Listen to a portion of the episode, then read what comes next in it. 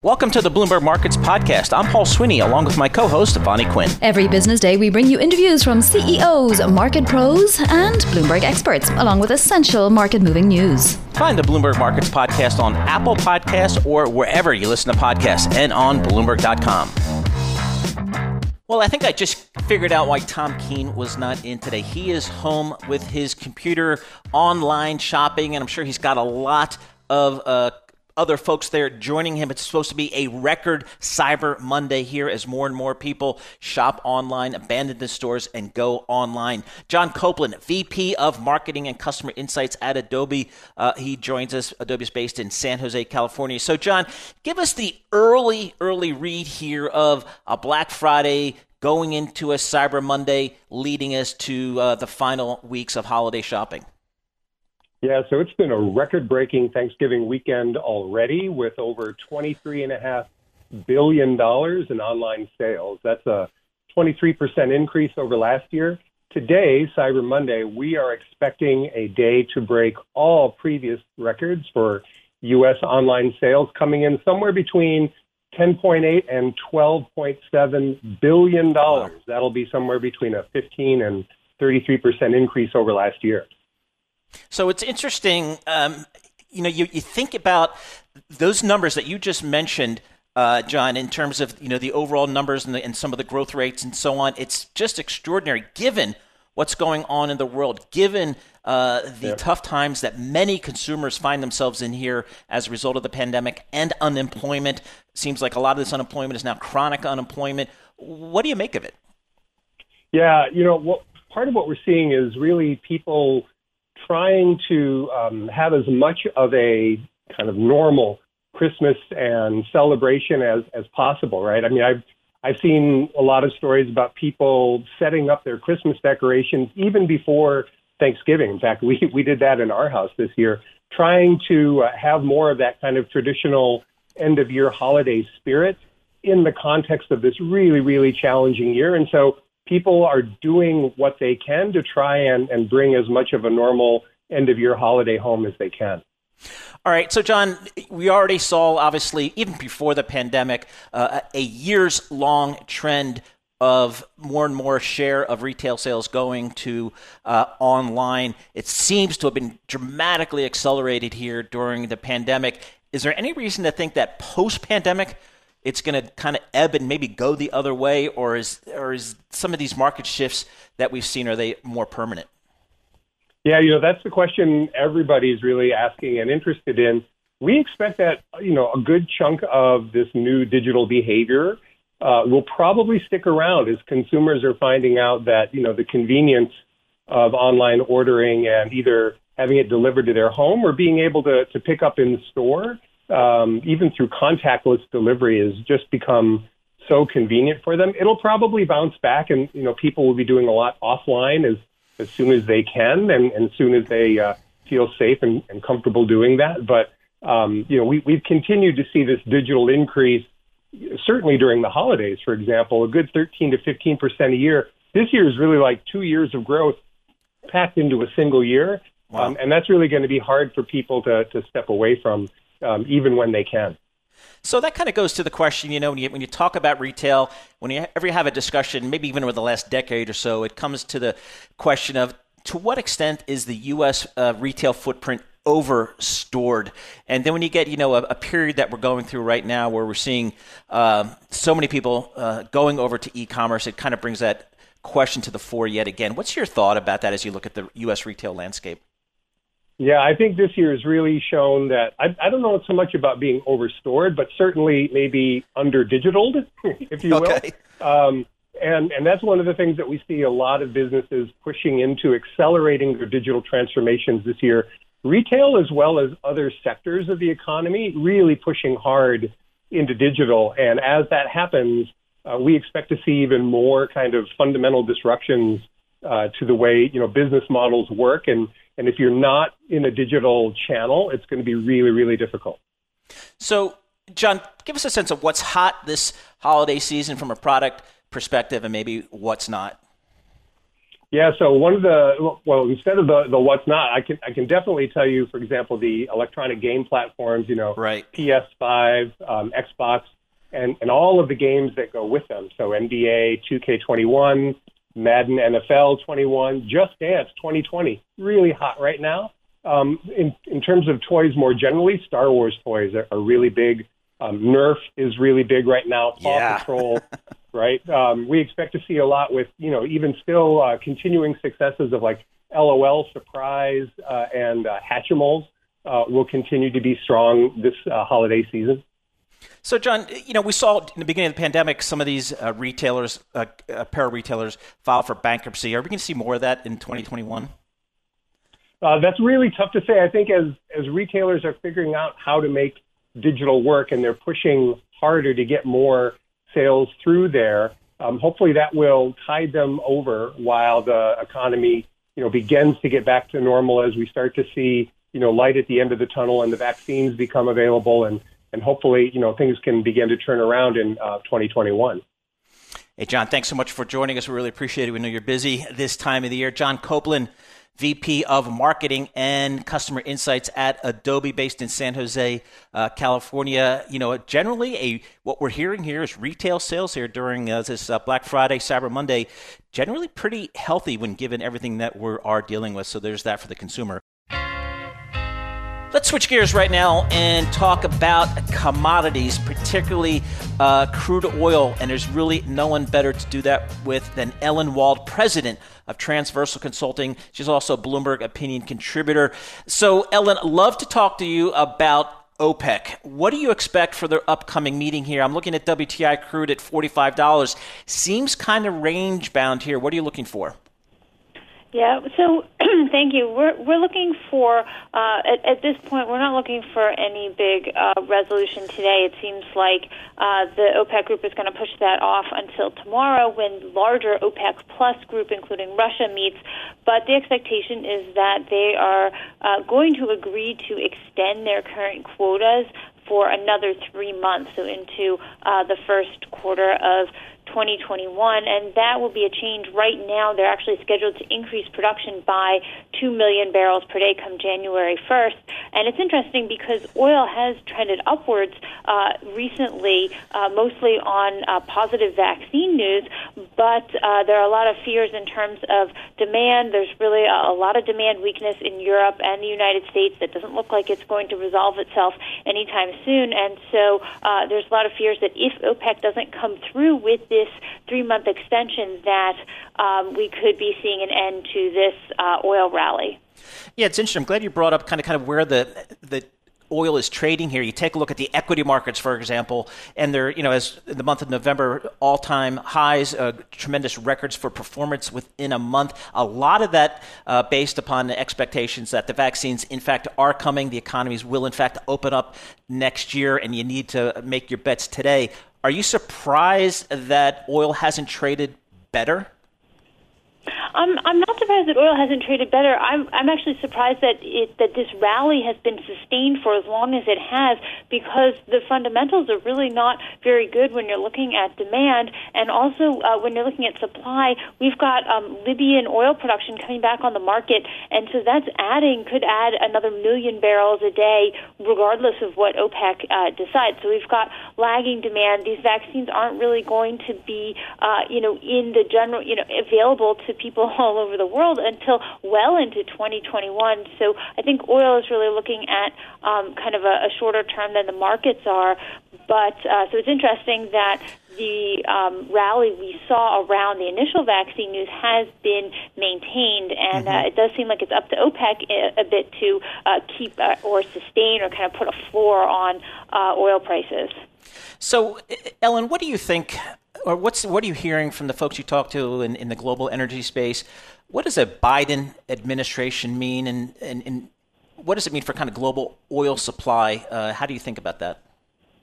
Yeah, this is this is the big question on everyone's mind, and it definitely means more support for alternative energies. But the big question is, what does it mean for U.S. production? Because that's really been a game changer in the oil industry over the past few years. Right now, the U.S. has backed off of its production highs, uh, but that really was was expected even uh, before uh, the the COVID nineteen pandemic kind of uh, uh, demolished a lot of production in uh, the shale industry. But I think what we're looking at are further consolidation in the shale oil industry. There are big companies out there that are doing production, and I think they will fare uh, fairly well under a Biden administration because a lot of the uh, new regulations that he's looking at will actually be beneficial to them and will help keep smaller producers uh, from really getting into the game. Well, what about shale in general here? It seems like it's been, as you mentioned, a real game changer for uh, global supply uh, as the U.S. has become a, actually a net exporter here. Is the expectation that the the best days of the U.S. shale patch are in the rearview mirror? I do think that the the, hay, the production heydays are definitely in the rearview mirror. But remember that it was actually under the Obama administration that the U.S.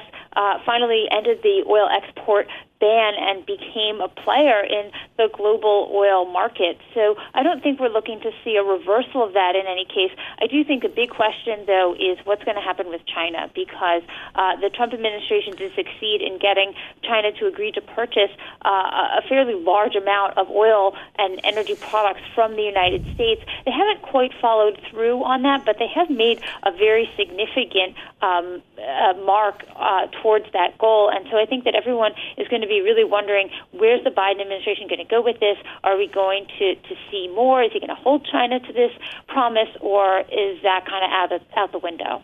So, as it relates to China, uh, Ellen, we've seen them, you know, weather the pandemic. Uh, they are on the other side uh, of, the, of, the, pandemic. We're starting to see the economy put up some uh, decent growth numbers as the economy opens up. Have we seen that in the global energy markets? Have the Chinese been stepping up their purchases on the global uh, crude market? Yeah, absolutely. China is really, uh, I think, where a lot, and China is where a lot of the big um, national oil producers, uh, Saudi Arabia, UAE, are really focusing their attention because um, they've issued new uh, quotas for the independent refineries. So that means that those refineries are going to be drawing down oil stocks. They're going to be uh, taking in more crude oil, uh, refining, making more products, and shipping that out. And um, they're really looking at China to kind of be uh, a bright spot in uh, the oil demand picture. So where where do we see that? Like, do we see that in just the price of oil? Do we track shipments? And if we track shipments, do we track them from certain suppliers? How do how do you track that?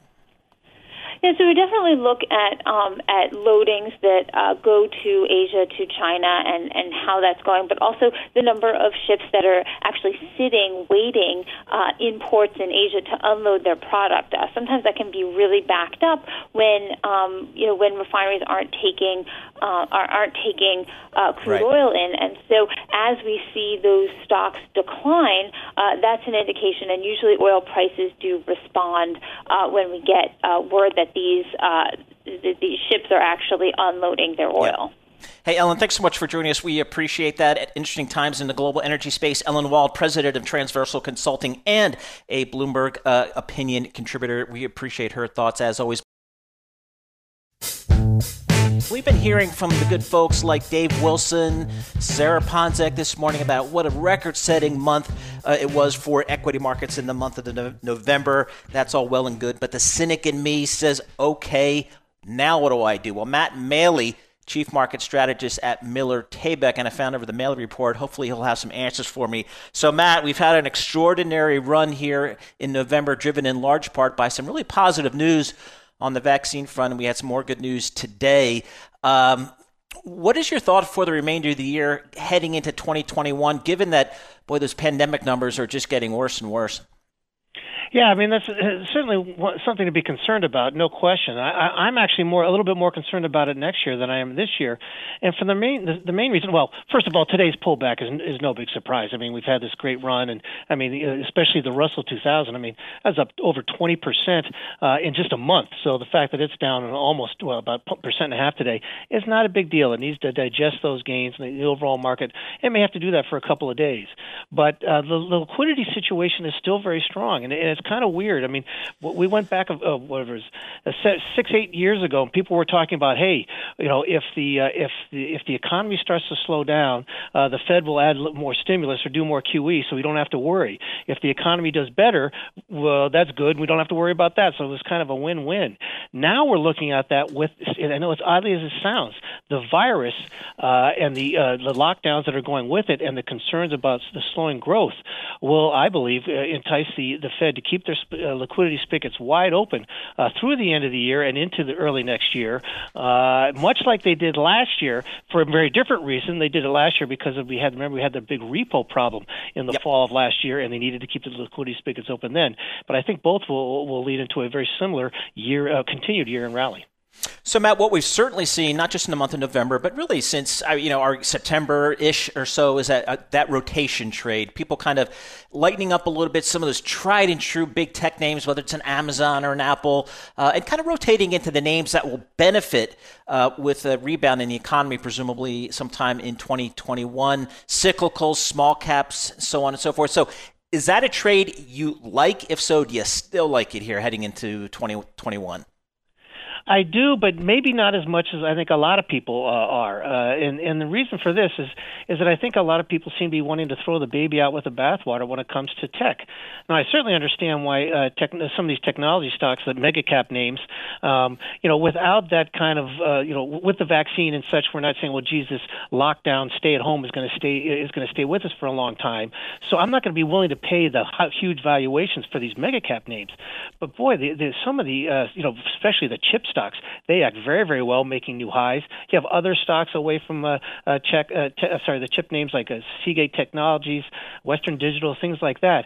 So my point is, tech is not dead by any stretch of the imagination. So do some rotating into value, but also do some rotating within technology. I think that will bode well as we go into uh, into next year. Um, you know, I'll bring up the dreaded E word, energy. Uh, we've got WTI crude at $45 a barrel.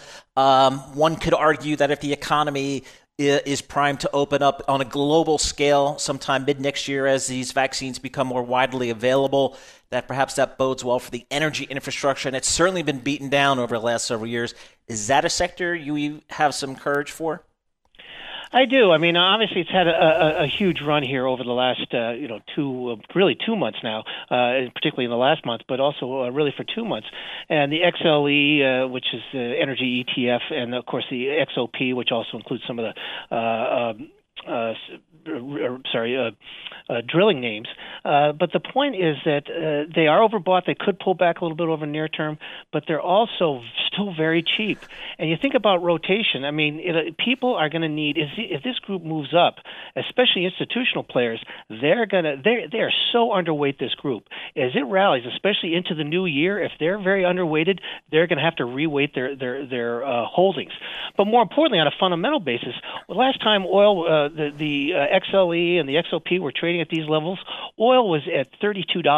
Now it's at 45. Even if it comes in a little bit, they're still cheap to their underlying uh, uh, commodities. So I think uh, this is a group that uh, on, on a both a, a, a, a reweighting uh, play uh, and on a fundamental basis is going to do a lot better than a lot of people think. And if oil can hold up in, in the mid 40s, it doesn't have to take off, but it holds up in the in the mid 40s, and especially if it rallies more, it's really going to move because the institutions have to pile into the group. So uh, I'm a lot more bullish on this group than a lot of other people. You need to be careful. I'm not saying yep. jump in like you would the tech group, but uh, it's it's a nice play. Hey, how about just about uh, 20, 30 seconds? Uh, banks, big banks here. Uh, again, another unloved group. Is it time to take a look at them on the anticipation of a better 21? Well, it's you know again very cheap group, so it, it's I think it's a good play. The the key is what's going to happen to interest rates. To to me, to, to be honest with you, uh, for short term traders, I think this thing can continue to rally because I think rates will hold up, and I think the yield curve will continue to steepen. Uh, but as we move into next year and we get to some of the, uh, I, I think we're going to get a little bit less uh, stimulus than a lot of people are hoping for from both the Fed and the and, and the Congress. Uh, that will cause those uh, banks to take a little bit of a hiccup. So long term players want to be a little careful. Short term traders, I think you can ride the wave for for a couple more months. Matt Maley, thank you so much for joining us. Really appreciate it. Matt Maley, Chief Market Strategist at Miller Tabak and founder of the Maley Report. It is time for Bloomberg Opinion. We're joined today by Chris Hughes, deals columnist for Bloomberg Opinion. And what deal, you may ask? Well, it is Merger Monday, and we've got a big one. S&P Global, the data company, buying another data company, IHS Markit, for about $39 billion in stock. Chris, thanks so much for joining us here. This is a big deal. Tell us about this deal. What's kind of the strategy be putting these two big global data players – uh, together. And I should note before you go on that Bloomberg LP does compete uh, both against S&P uh, and IHS Markit. So, uh, Chris, what do you think is real drivers behind this this deal? I think it's it's probably two or three things. I mean, one is that this industry is consolidating. We've already seen some uh, quite interesting combinations already. So think about the combination of uh, London Stock Exchange and Refinitiv. Uh, and um, the, so there have been deals happening already. So the, the, the, trend is towards consolidation. And then if you think about what this combination does, it brings together the uh, S&P brand, which is very strong, uh, with uh, IHS's uh, um, uh, other data services. So you end up with a combination which has got um, more offer, more to offer and um, to, to, more customers. So you can cross sell the offering between the two customer bases. Um, and uh, with that scale, you become a much stronger company, and then presumably you can do more deals after that. It's interesting, you know. I've when I was a research analyst, I spent some time looking at this industry, and for a long time, uh, it was a very sleepy industry. Investors didn't pay much attention to it. There wasn't a lot of value assigned to it. But it just seems like in the last decade, as you mentioned, there's been a lot of consolidation. It's really taken off, and the valuations we're seeing here are just extraordinary. What are some of the new businesses that these companies are generating off of their um, this this data that they have and the analytics that they have, and, and why scale might be important? You know, there's a whole plethora of, of, of, new products. I mean, one of them, of course, is in uh, ESG, environmental, social, and uh, mm. governance research and analytics. And you know, we saw a deal um, uh, the other day in Europe with Deutsche Börse and ISS. So uh, there is uh, you know, a whole uh, array of new data points. If you think about where IHS Markit started off, where Markit started off um, you know, way back when, it was really just looking at, um, you know, prices in the credit market. And that has obviously now become a much, much bigger business. And as you say, the valuations put on these companies are much bigger. As it happens, actually, these two um, have seen their valuations converge. So they're, they're emerging from a point of, of parity, but the increase both in in the, in the valuation multiples and the, and the and the size of these companies has been quite tremendous over the last few years. So, Chris, it seems like you know you, you mentioned that there's been a lot of consolidation in this space, so fewer and fewer players. It suggests to me that the regulatory risk here is not insubstantial. Um, what's what's the view on the street? Yeah, like I think that I think that you have to take that into consideration because you know the the, the sheer size of this combination, the complexity of it, uh, does is going to attract uh, regulatory scrutiny, and that in turn obviously will add, you know, time and uncertainty to whether it actually completes. Now, the market is giving a, a cautious welcome to the combination. Mm-hmm. The other possible risk, obviously, is of a of a counter bid for uh, IHS Markit. So, on the one hand, regulators will want to have a look. But on the other hand, maybe uh, uh, alternative transactions may emerge, especially as the price being paid for uh, IHS, even though it's a big number at um, around about sort of 44 billion um, uh, on a debt-free basis, is actually quite a low premium on where IHS was trading last week. So that could be an invitation for somebody to come in and try and break it up. So there are indeed you know, quite a few uncertainties around whether this will actually go from you know, announcement to uh, to full completion. So, Chris, if I'm an M&A banker in the space, am I just dialing for dollars here today, telling all my clients, "Hey, this industry, you need to get bigger or you need to get out"? Do you expect to see even more deals? Are there more to be done, or is this? Are we coming towards the kind of the, the later innings of consolidating the global data business? I think you're probably close to the mark um, with the former than the latter. Uh, even though we are now seeing the emergence of some, you know, really, really large players. It doesn't feel like, you know, this is completely done yet. And as you say, if you uh, if you pass on the consolidation, the risk is that you end up being a rather small local player and you don't really get that scale that enables you to go truly global. And I, I think that that might be what we're seeing in Europe, actually, where you know Europe hasn't really seen uh, a, a, truly you know global uh, scale uh, operator in this uh, in this uh, industry emerge. How far does it go? Well, if you think about the nature of the deals that have been going on here, we've seen more and more diversification. So deals that you know, would have raised an eyebrow, you just thought, well, that's not not a logical combination. Now appear logical in terms of just offering more and more uh, diversification, a more greater variety of data to a larger pool of uh, end customers seems to be what is driving uh, deal makers and CEOs uh, in the space, which means that you could easily see uh, combinations, certainly among the exchanges. Uh, I mean, uh, if you think about Intercontinental Exchange, it'll be very interesting to see how they react to this combination. So I don't think we're in any way done yet. Hey, Chris Hughes, thank you so much uh, for joining us here. Chris Hughes, Bloomberg Opinion Deals columnist, talking about the S&P IHS deal. Again, a huge deal in that data uh, analytics space. Enterprise value, 44 billion dollars. Just an extraordinary uh, kind of multiples there that we're seeing. Uh, and we should note that again, uh, Bloomberg LP uh, competes with both S&P uh, as well as IHS Markit in the global data and analytics uh, business. But again, it looks like more consolidation in that space. data becoming more and more valuable going forward in a digital world, and it seems to be like a lot of markets. It's all about scale. Thanks for listening to the Bloomberg Markets podcast. You can subscribe and listen to interviews at Apple Podcasts or whatever podcast platform you prefer. I'm Vonnie Quinn. I'm on Twitter at Vonnie Quinn. And I'm Paul Sweeney. I'm on Twitter at PT Sweeney. Before the podcast, you can always catch us worldwide at Bloomberg Radio.